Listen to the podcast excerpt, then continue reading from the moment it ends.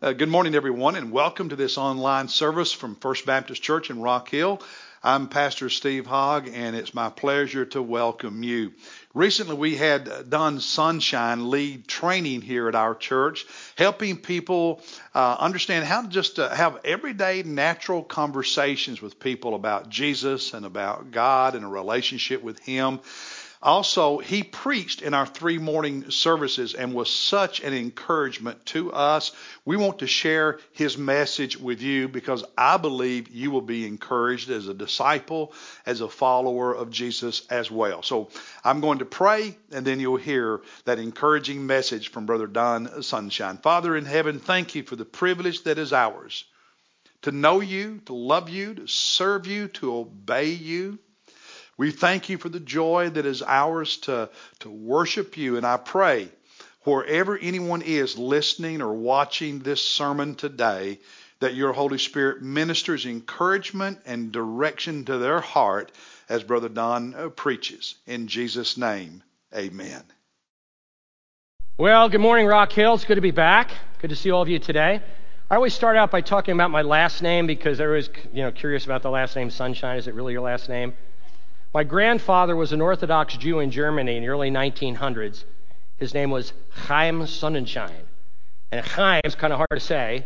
Went to Oxford University in England to get a degree. And as he was graduating, they said, Chaim, what are your plans for the future? He said, well, I have a sponsor. I'm going to emigrate to America. They said, if you're going to go to America, you probably have an English sounding name. Why don't we translate Chaim to Harry? And does Sonnenschein mean something in English? He said, well, if you translate directly, it means sunshine. They said, what a cool name. Call yourself Harry Sunshine. So for me, it was a great name when I was in sales, because when you're in sales, you want people to remember your name. But sometimes, even, even with a simple name like Sunshine, somebody, somebody's not going to get it. Worked at this little computer store in northern New Jersey in the early 1980s. I was walking behind the receptionist. Her name was Jane. And her say, hold on, and she put the phone down and burst out laughing. And she yells, Don, Don. I said, Jane, you don't need to yell, I'm right behind you. She said, I think this phone call's for you. I said, what do you mean you think? She said, well, ask Mr. Sunrise. I said, don't anybody hear by that name. And they said, How about moonshine? And she goes, No, no, but I know who you need to speak with. Now, prior to that, though, I was a police officer. Let me turn this on. I was a police officer on a SWAT team in New Jersey. And trust me, it wasn't a good name for a cop. Officer Sunshine. Cartoon character, superhero, big headed bicycle safety guy goes into kindergarten classes, something. Anyway, one of the things I like to do is I like to ride motorcycles. And this is a picture of one of my previous motorcycles. And for some reason, it kind of looked like a police bike. And I had a white helmet with a coiled cord and a microphone. I was driving up from Jupiter, Florida, did a mad training down there. On my way up to Daytona to share my faith with the bikers in Daytona. And I'm cruising up 95 in the right lane, minding my own business. And I look at my left mirror, and there's a car coming, seems like 100 miles an hour up the middle lane. And as it got close, the whole front end dipped down because the driver slammed on the brakes, and these two guys are checking me out, trying to figure out if it's safe to pass this guy. Passenger goes, Go up a little more. He's looking at me over real close. He goes, No, he's okay. And off they went. I was in Cooperstown, New York with five pastor friends, and one of them missed a turn. So I pulled off on the side of the road to wait. A man pulls up in his Chevy Suburban, rolls his window down, and says, Excuse me, officer, it's okay to park here if I want to fish in the lake? I said, I'm not a cop and I'm not from New York. He goes, Really, you look like one. People would repeatedly stop and ask for directions when I was in parking lots, and I started to see a pattern here, and I thought, I'm going to have some fun with this. Borrowed Kathy's hair dryer, parked myself out on a road someplace, and you know what happens? yeah, kind of like that. Anyway, this training that I do is recommended and endorsed by the Light FM. I do trainings with them every year, every January. The Journey FM, KSBJ in Houston, a whole bunch of radio stations. And the question comes up, what are my qualifications for teaching this? Because whenever a guy comes and speak, you want to know how much education does he have and where do you get his degrees from? So the question comes up, am I ordained? That one. Uh, seminary degree? Bible college degree? Mm-mm. I got an associate degree in management.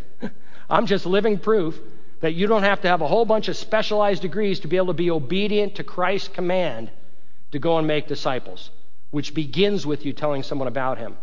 So here's a question How would your life change if every day, without fear, without embarrassment, you could naturally, easily share your faith in Christ with one person? What about if on some days it was two people? What about if on some days it was five or more? It is a whole lot easier to do than you think. Um, we are to develop a lifestyle evangelism, telling of his righteousness all day long. Personal witnessing comes from the overflow of our lives and is to be a daily exercise as we share Christ in the normal pursuits of our lives. So, to accomplish this, we're going to do three parts. Number one, how do I recognize the opportunities that God gives me every day as a follower of Jesus Christ to tell someone about Him, but I miss Him? And what does it really mean to be an ambassador for Christ? Secondly, we're going to list every single fear that you, as the audience, can come up with that keeps you from sharing your faith, and I'll show you how to beat those fears. Because that's what stops all of us in our tracks. And I know how to beat the fears. And I've done this 706 times in 30, 36 states, and I've seen God change lives every time we do it. And lastly, what does it look like when a door opens for me to tell someone about Jesus, and what do I do and say? So, everyone here should have handouts. It's only one page right now, the rest is coming this afternoon. And if you have OCD, even one page is making you freak out because there's all these blanks that need to be filled in. What do I do? Simple instructions. Anytime you see something on the screen that's in yellow, and it's all capitalized, and it's underlined, those three things together, it's a clue. It goes on your paper. So if you follow those instructions of all the blanks filled in, great resource to refer back to when we're done. Audience participation. I will ask you simple questions like, where do you live? Now, if that freaks you out, you got issues to deal with, okay? And then I have more formal ones that are usually tied to a video or a picture, and I call that audience participation time. Now, when I built this training, I was the youth action director at a parachurch organization in the Finger Lakes in New York called Family Life. We had 70 Christian radio stations that covered the southern tier of New York, northern tier of Pennsylvania. And a young morning show producer, a young guy named Tim, took my training twice, and after the second time, he said, Don, I know you're still building this training. May I make a suggestion to approve it? I said, Sure, Tim, go ahead. He said, You know when you have those spinning letters and it says audience participation time? There's dead silence. need music to go with it.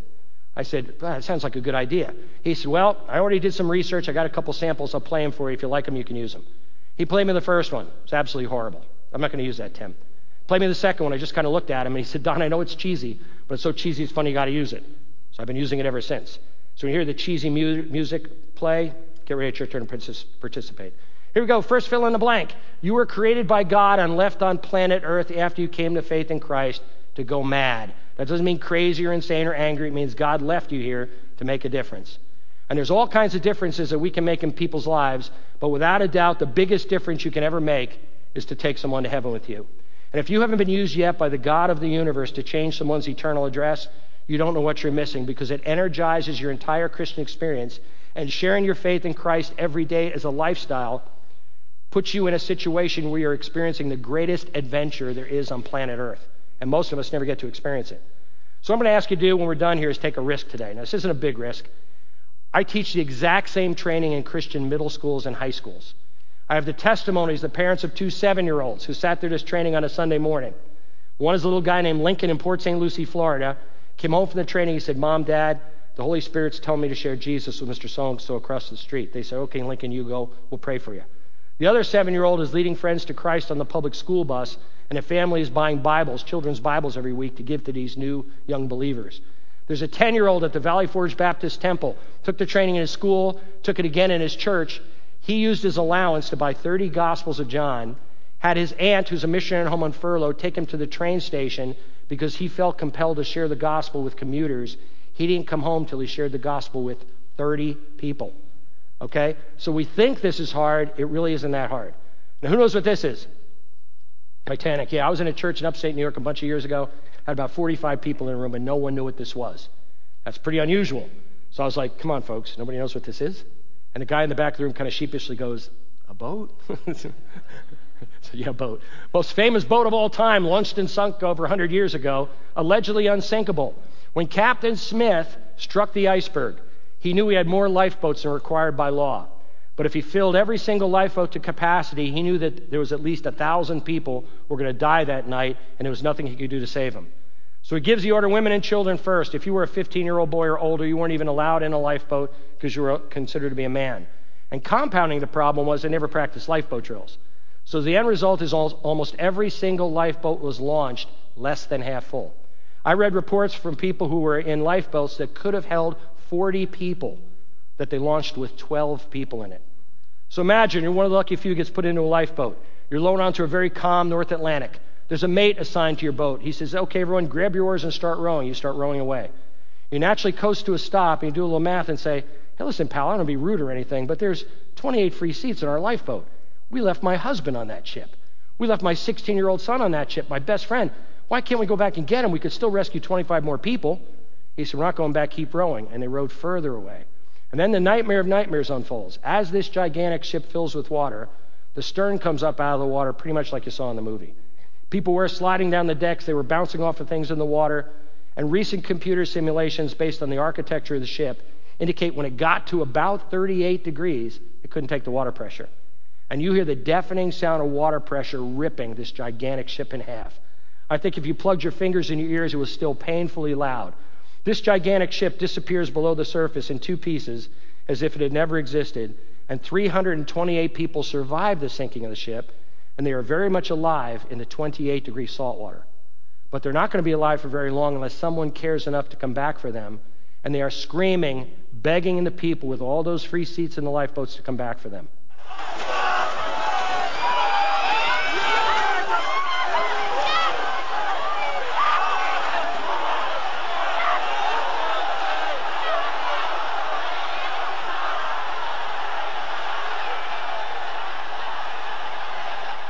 One lifeboat went back and rescued six people. So 322 people are, are in the water, and they're not going to be alive for very long unless someone cares enough to come back for them. Imagine sitting in a lifeboat with 28 free seats, and right out here are these people that are begging you to come back for them because they're freezing. And you just sit there with your hands in your lap. Then it starts getting quiet because people are dying 15, 75, 200 at a time. Then there's that one last voice that's holding out, and when that last voice is silenced, Pardon the pun, but there's dead silence on the water, and you're left with your thoughts. Reportedly, no one said anything all night to each other in the lifeboats. Early next morning, a ship called the Carpathia comes. They rescue everyone who's in lifeboats and retrieve as many frozen bodies they can find floating in the North Atlantic. They give you a stateroom and a change of clothes, and you get to take a hot shower to warm up. And then you have to stand in front of a mirror and look yourself in the eyes. How do you feel knowing you did absolutely nothing and you had all those free seats in your lifeboat?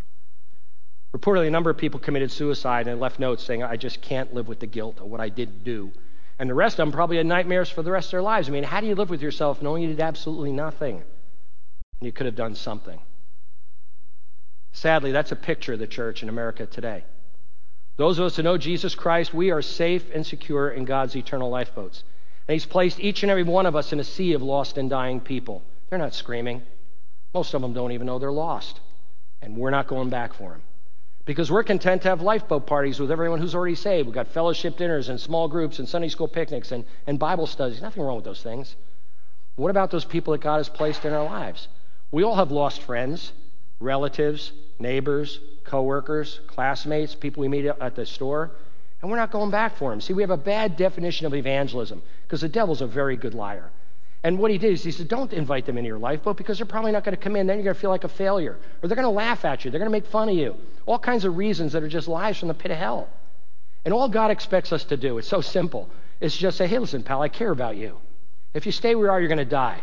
Why don't you climb in the lifeboat with me? Here's how you can get in. And if you just do that, you're 100% successful. Leave all the results to God, it takes all the pressure off.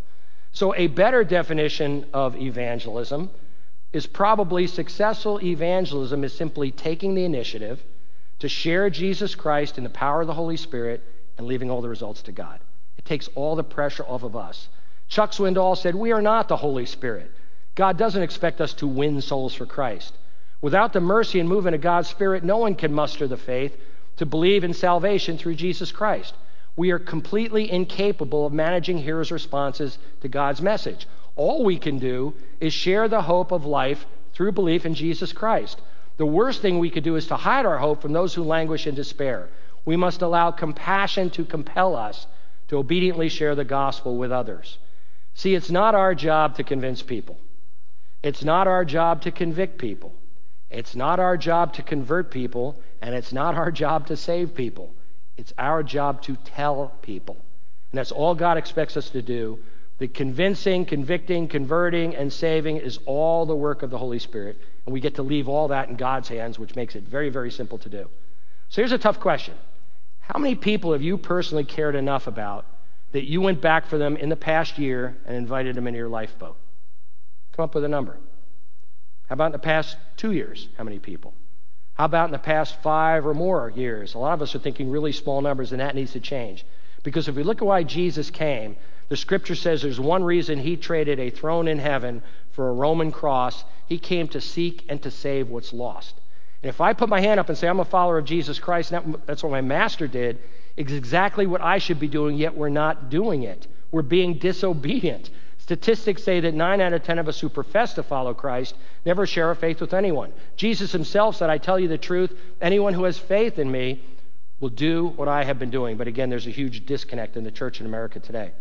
I love David Platt's book, Follow Me. He said, Disciples of Jesus can't help but make disciples of all nations. If we truly believe Jesus' words and we know Jesus' worth, then we are compelled to be part of this task. Following Jesus necessitates believing Jesus. And believing Jesus, I'll add, will naturally lead to proclaiming Jesus. Consequently, a privatized faith in a resurrected Christ is practically inconceivable. Yet, privatized Christianity is a curse across our culture and church today. You know, we all know the passage that gives us the Great Commission. It's probably more accurately called the Great Omission or the Great Suggestion because very few professing followers of Jesus Christ in the United States are actively involved in fulfilling that commission. Scripture says, but don't just listen to God's word, you must do what it says. David Jeremiah said, Disciples are made when new believers are taught the word, led by example, and then trained to transfer the faith to others. That's what we're all commanded to do. But it begins with us telling someone about him. In other words, help a new believer become a learner, a follower, and a reproducer. Listen carefully to this question. Do you really believe that if Jesus commanded his followers down through the centuries, which probably includes all of us, to go and make disciples, which begins with you telling someone about your faith in him, and you choose to ignore that your whole life, then when you finally stand before him at the judgment seat of Christ, you're going to hear, Well done, my good and faithful servant. We've been downright disobedient on a major command that he's given us? I think not. So I can help with that. But we're going to look at a biblical picture of how to make this eternal difference. We're going to go back to the Old Testament. In the Old Testament was a man named Moses. He lived in a really bad place called the desert. You ever been there? Not nice. Really hot, a lot of sand, very few things growing. And we have this awesome creative God who has a sense of humor. I mean, he made a donkey talk. So instead of sending an angel to flutter on down and talk to Moses, what's he do? He creates the one and only butane bush. He's got this thing engulfed in flames. Moses looks at it, didn't see a man run off with a torch in his hand. Lightning didn't crash. He goes over to check it out. He sees now it's engulfed in the flames, but there's no consuming of the, of the bush, which is really unusual. So, out of that burning butane bush, God says something really important to Moses. He said, Moses, I have indeed seen the misery of my people in Egypt. And Moses starts to get excited. God says, I've heard them crying out, and I'm concerned about their suffering. And he's getting more and more excited. And then God says something that sends Moses into absolute elation. He says, So I have come down to rescue them. And Moses is jumping for joy in his head. And God continues, and now the cry of the Israelites has reached me. So now go. I am sending you, Moses. At this point, Moses' elation bubble bursts. He goes, Hold on, Lord, hold on. Uh, I know I heard you say you were coming down to rescue him. What's that got to do with me? God, obviously, you have no idea who I am. I stutter when I speak. I'm not a leader. He gave all kinds of reasons why he couldn't do it. And God said, No, Moses, I know exactly who you are, and I am coming down to rescue my people, so now go. I am sending you. I think it's really cool that as you read through the scriptures, you see that our amazing, creative, loving God most often chooses all of the flawed, regular, everyday people to accomplish great things for him. And in the same way that back then, he wanted to rescue his chosen people, the Jews, so he sent Moses to do it. He'd like to rescue some people in and around Rock Hill, South Carolina, so he's going to send you folks to do it. See, God has seen all of the lost people in your life. Again, their friends, their relatives, their neighbors, their coworkers. And he's summoning each of us to join him in a rescue mission to save their lives. Christians are scared to death of the term witnessing. When someone hears there's evangelism training on Saturday and they look at their calendar and it's totally blank, they will panic and call the dentist and beg for a root canal because they'd much rather sit there getting than come here and sit and hear how to learn how to share their faith. So we don't use that term anymore. There's an equally biblical concept, that of being a spiritual rescuer. So our theme today is going to be rescuing people for eternity. I want you to start to see yourselves as spiritual rescuers. So this is an example of how not to do this.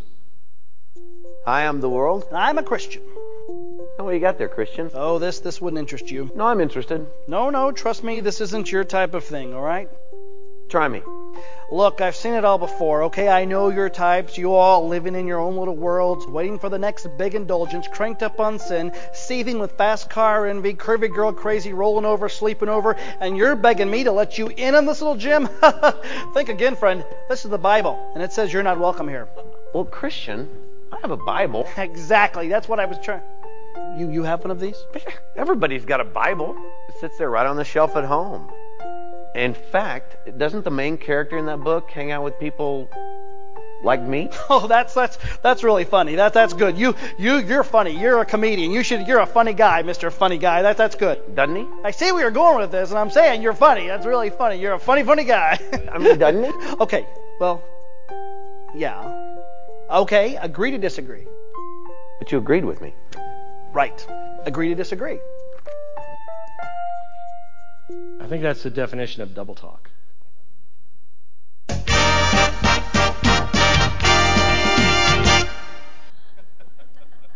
I warned you. First official audience participation time. I need to know who the smart ones are in the room.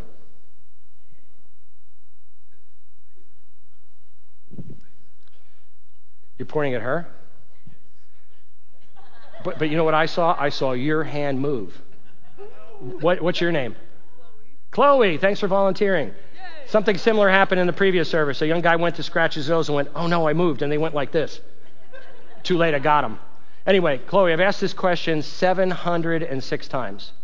22 people got it on the question. It's not good news. And I can tell you it happened before you were born, which makes it a little harder. But I've got three clues to help, and everybody can help Chloe. Okay, so you ready? Okay, here's your question Who is Lenny Skutnik? No idea? I don't think she knows. You know what comes up a lot? Wasn't he the guy that went into outer space? That was Sputnik. That was a machine. The other one comes up is Laverne and Shirley. No, that was Lenny and Squiggy, two different people. Anyway, here's your first clue. Everybody know where this is? Potomac River. You guys are good. That happened in the other service as well. What happened on the Potomac? January 13th, 1982, Ronald Reagan is president. Air Florida Flight 90 is at National Airport, which we now call Reagan International, full of vacationers headed for Tampa. They're in a raging blizzard. Feet of snow have fallen on the D.C. area, so they closed the airport. But they had this one plane away from the gate, and they said rather than try to drag the plane back through the snow to the gate, let's get them out of here. So they brought out the de icing trucks. They de iced the plane, but they de iced the plane before they had finished clearing the runway. So while they waited for the runway to be cleared, more snow fell on the plane. The snow turned to ice. Snow built up on top of the ice, and when they had the final clearance to take off, they went right up the Potomac River. The pilot and the co pilot were pulling on the control as hard as they could. The plane was shaking violently, and they couldn't get enough lift to clear the 14th Street Bridge. So they slammed into the bridge during rush hour, crushed a bunch of vehicles. The plane, plane went across, dropped onto the frozen Potomac River. When it hit the ice, it broke into three pieces and sunk to the bottom. And of everyone on the plane, there were only six survivors. Four were female flight attendants, two were male passengers. They bobbed to the surface between the chunks of ice in 33 degree water. Everyone who saw the plane crash, including Lenny Skutnik, stopped their cars, ran to the side of the river, ran to the side of the bridge to see what was happening, and here's what happened. Stunned witnesses gather on the bridge. A news cameraman takes this footage just minutes later. The entire 737 bar the tail section has disappeared. The emergency services arrive minutes later, but their inflatable boats can't get through the ice. 28-year-old Lenny Skutnik arrives at the crash scene. Lenny spotted the commotion while driving home from his office job in the center of Washington. He's unnerved by what he finds. When we got down on the riverbank, it was um, kind of an eerie feeling. It was snowing, you know, that, that quiet when it snows, and someone screaming for help out in the, the river. Made the hair stand up in the back of your head. Priscilla is their immediate priority. After 30 minutes in the freezing water, her chances of survival are on a knife edge. Lenny Skutnik is horrified as he watches from the shoreline. She was close enough where you could see the expression on her face.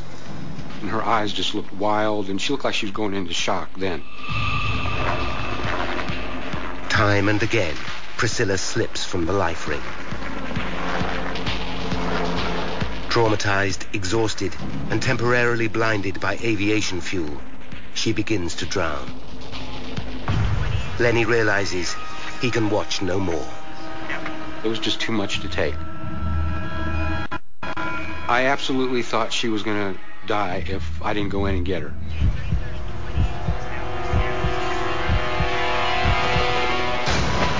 He jumps into the freezing water and drags Priscilla to safety.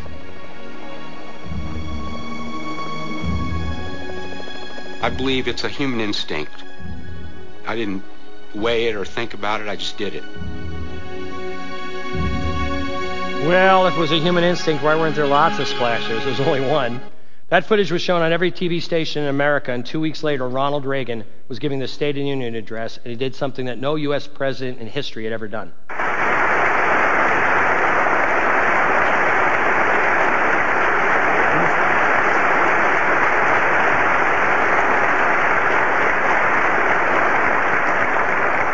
Just, just two weeks ago, in the midst of a terrible tragedy on the Potomac, we saw again the spirit of American heroism at its finest. The heroism of dedicated rescue workers saving crash victims from icy waters. And we saw the heroism of one of our young government employees, Lenny Skutnik, who, when he saw a woman lose her grip on the helicopter line, dived into the water and dragged her to safety.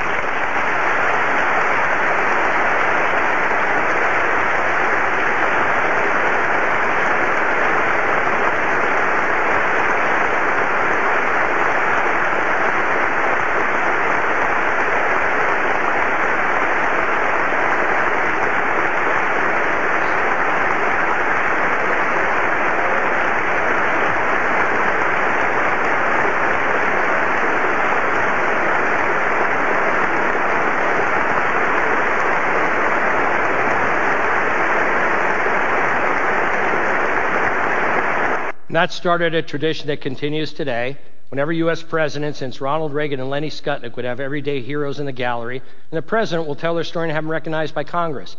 In fact, the name stuck. They call those everyday heroes recognized at the State of the Union address the Skutniks today. And the reason we tell this story is because everyday people like Lenny Skutnik and like you and me can become a hero when we become a rescuer. How'd you like to be a hero in God's eyes? It says in the last chapter of the book of Daniel, those who lead many to righteousness will shine like the stars forever. How cool is that? Sounds like something we should all be aspiring to. Excuse me. So, what I'd like you to do is think of someone who's in your life who you care about or you love, and you know they're not going to heaven and you'd really like to take them with you. Just write their name down. I'm sure the Holy Spirit will lay somebody on your heart. We're not going to ask you to share this, but from this point on, everything we do hopefully is going to equip you to rescue that person for eternity. So, what we're going to talk about today is how do I rescue people for eternity? The first way is recognize why you are where you are. Recognize why you are where you are. I love it. Okay, um, let me start. Ma'am, where do you live? What street in town? Okay, why do you live on Stony Ridge Court in Rock Hill, South Carolina? We bought a house. Good answer. Good. Okay, who here works? Anybody still working, not staying at home? Where do you work, ma'am? Children's Hospital in Columbia. Cool. Why do you work there? You're a pharmacist? Okay. But why there? Uh, you love it and it pays the bills. That's a good answer. Yeah. Okay, recreation. Who likes to do stuff for fun? Chloe, what do you like to do for fun? You can answer this one. Volleyball, awesome. Why?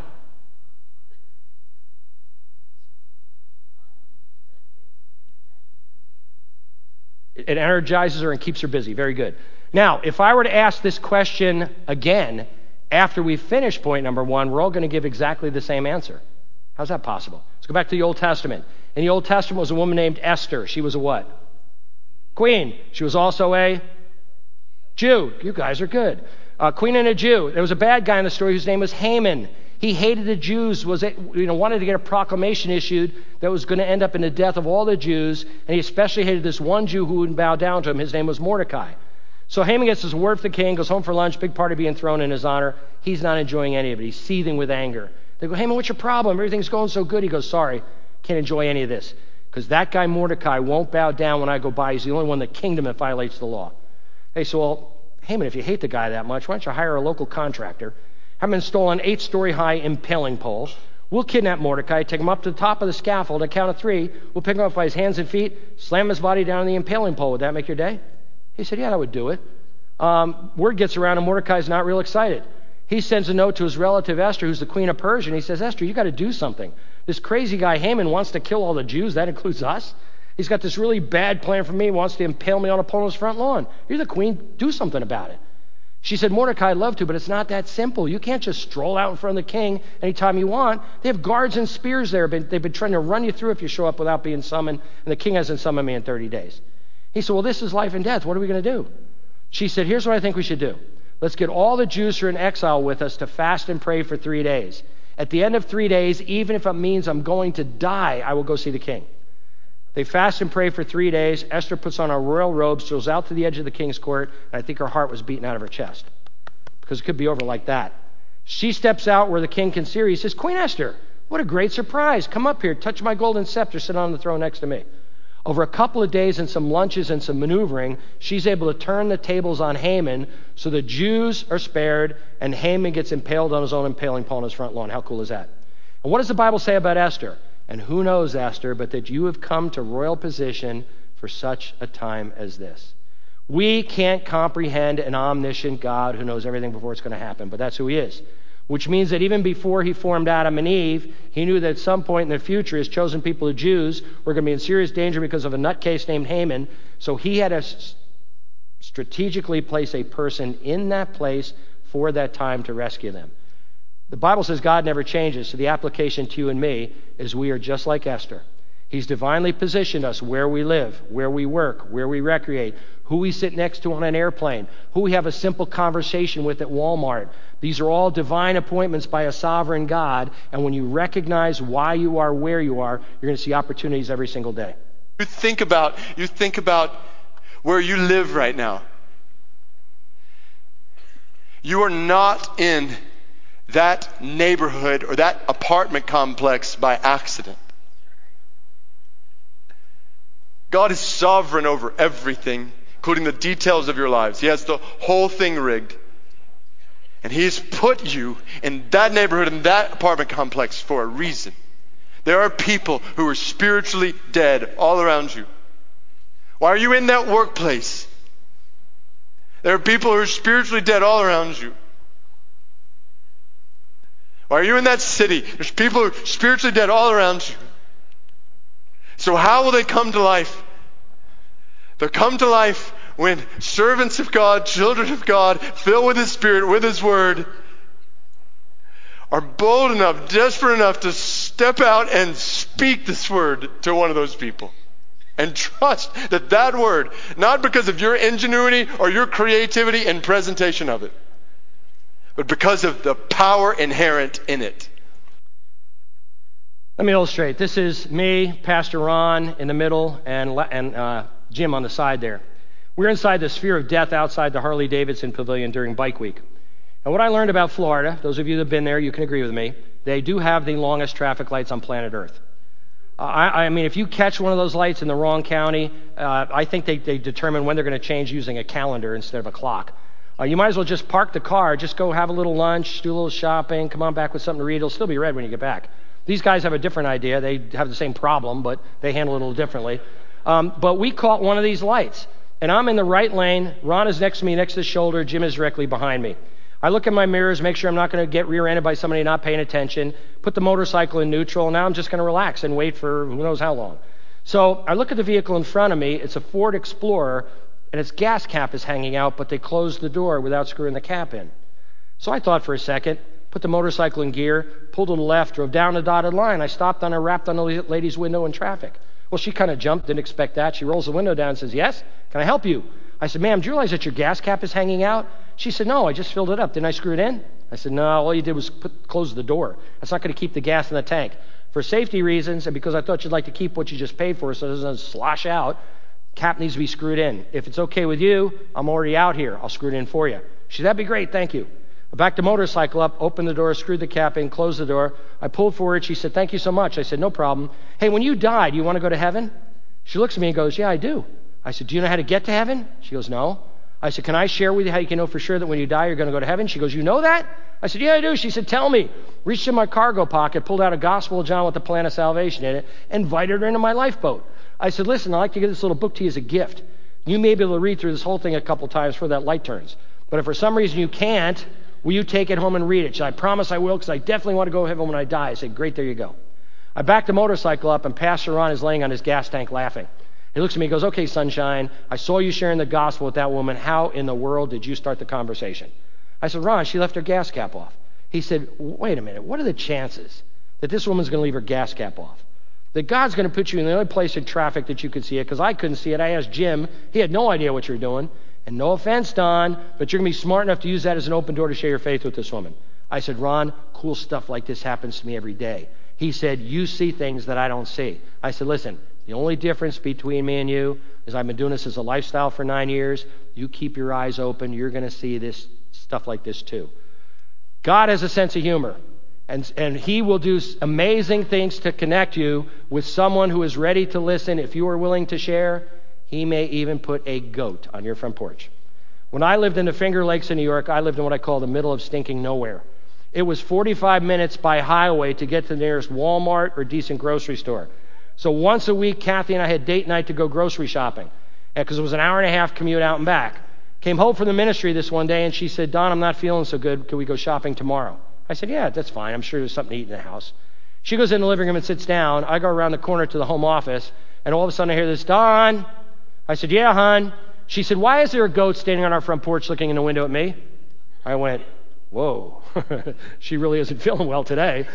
So I came around the bend, and this is what I saw. So I grabbed a camera, snapped the picture. She said, Please, you know how we live on Route 53 and the tractor trailers go whizzing down this road? I just know that that poor little goat is going to get hit right in front of our house. Our living room is all glass, it's an A frame with a beautiful view of the valley, and I'm going to see vultures coming down on this thing and gathering around it and ripping it apart. I don't want to see that. You need to catch the goat. Sure, hon. I'm raised in suburban New Jersey, not a city kid, not a farm kid. I know I can't outrun four legs, so I'm like, I gotta be able to outwit this goat. I'm an Eagle Scout, know how to make some knots. I figure I can get the goat. Go down to the basement, find a brand new coil of 100 feet of rope. Come out the door behind the goat, and she scampers down the steps and turns around, looks at me. Took out my knife, cut the zip ties plastic, make a little slip knot lasso.